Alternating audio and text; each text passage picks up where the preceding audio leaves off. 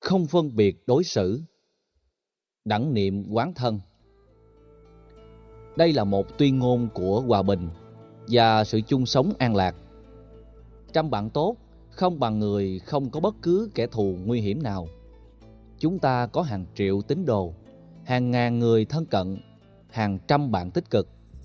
Nhưng nếu có một kẻ xấu thù ghét cũng đủ làm chúng ta điêu đứng và mệt mỏi. Thách đố từ kẻ thù làm cho người tốt thường phải lay hoay, tháo gỡ và mất nhiều thời gian thay vì đầu tư vào những việc tốt đang diễn ra.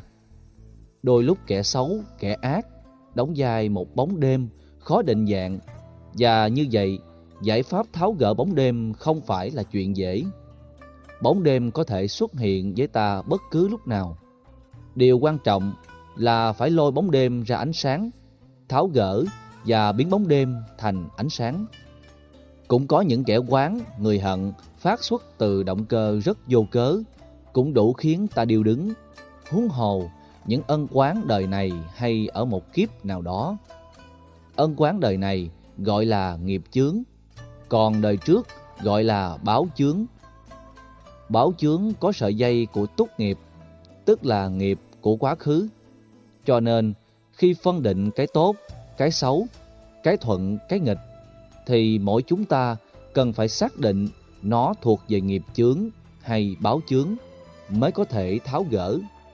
Phương pháp được Đức Phật khuyên trong bản kinh này là xem bạn như người thân để tình thân thương mãi duy trì. Xem tất cả kẻ thù như bạn để mỗi khi họ đánh ta, tức là họ hiến tặng ta một giải pháp trở nên tốt đẹp hơn.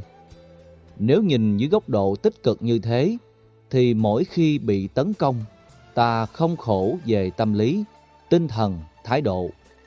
Kẻ xấu muốn phanh phui và dùng hàng chục kính lúp soi chúng ta từ lời ăn, tiếng nói, việc làm, cử chỉ giao tế, ứng xử. Còn người tốt chưa chắc đã làm thế.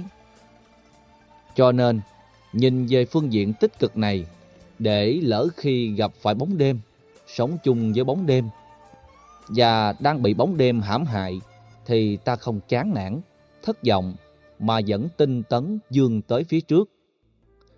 Tâm lý thông thường được Việt Nam mô tả bằng hai câu thơ. Thương người thương cả đường đi, ghét người ghét cả tông chi họ hàng.